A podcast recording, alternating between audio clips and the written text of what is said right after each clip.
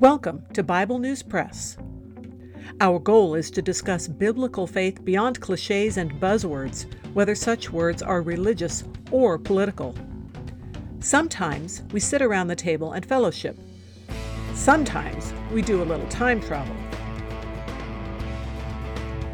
It is all part of our journey with our Abba Father, who has given us the key to life. We do it with Jesus, and we do it together. Welcome. Hello, I'm Laura. I will be reading Isaiah chapter 60 from the World English Bible. Arise, shine, for your light has come, and Yahweh's glory has risen on you. For behold, darkness will cover the earth, and thick darkness the peoples. But Yahweh will arise on you, and his glory shall be seen on you. Nations will come to your light, and kings to the brightness of your rising. Lift up your eyes all around and see. They all gather themselves together. They come to you. Your sons will come from far away, and your daughters will be carried in arms.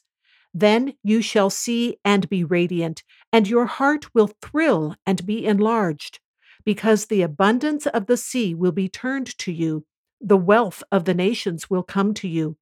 A multitude of camels will cover you, and dromedaries of Midian and Ephah all from Sheba will come. They will bring gold and frankincense, and will proclaim the praises of Yahweh. All the flocks of Kedar will be gathered together to you. The rams of Nebaioth will serve you. They will be accepted as offerings on my altar, and I will beautify my glorious house. Who are these who fly as a cloud, and as the doves to their windows?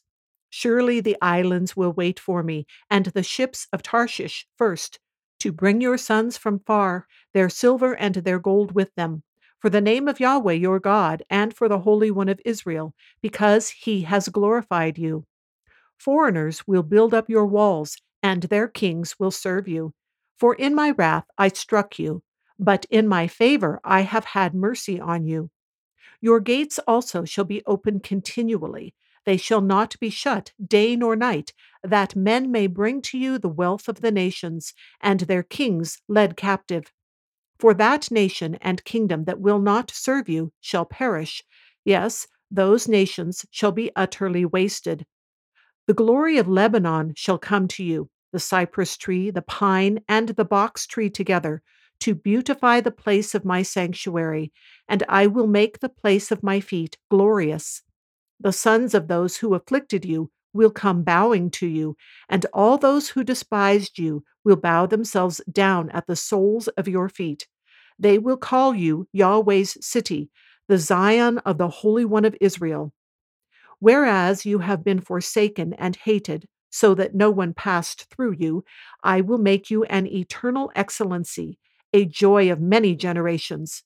You will also drink the milk of the nations, and will nurse from royal breasts.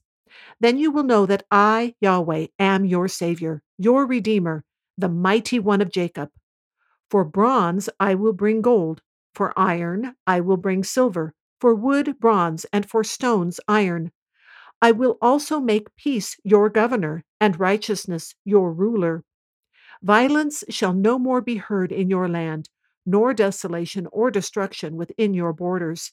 But you will call your walls salvation, and your gates praise. The sun will be no more your light by day, nor will the brightness of the moon give light to you. But Yahweh will be your everlasting light, and your God will be your glory. Your sun will not go down any more, nor will your moon withdraw itself for Yahweh will be your everlasting light, and the days of your mourning will end.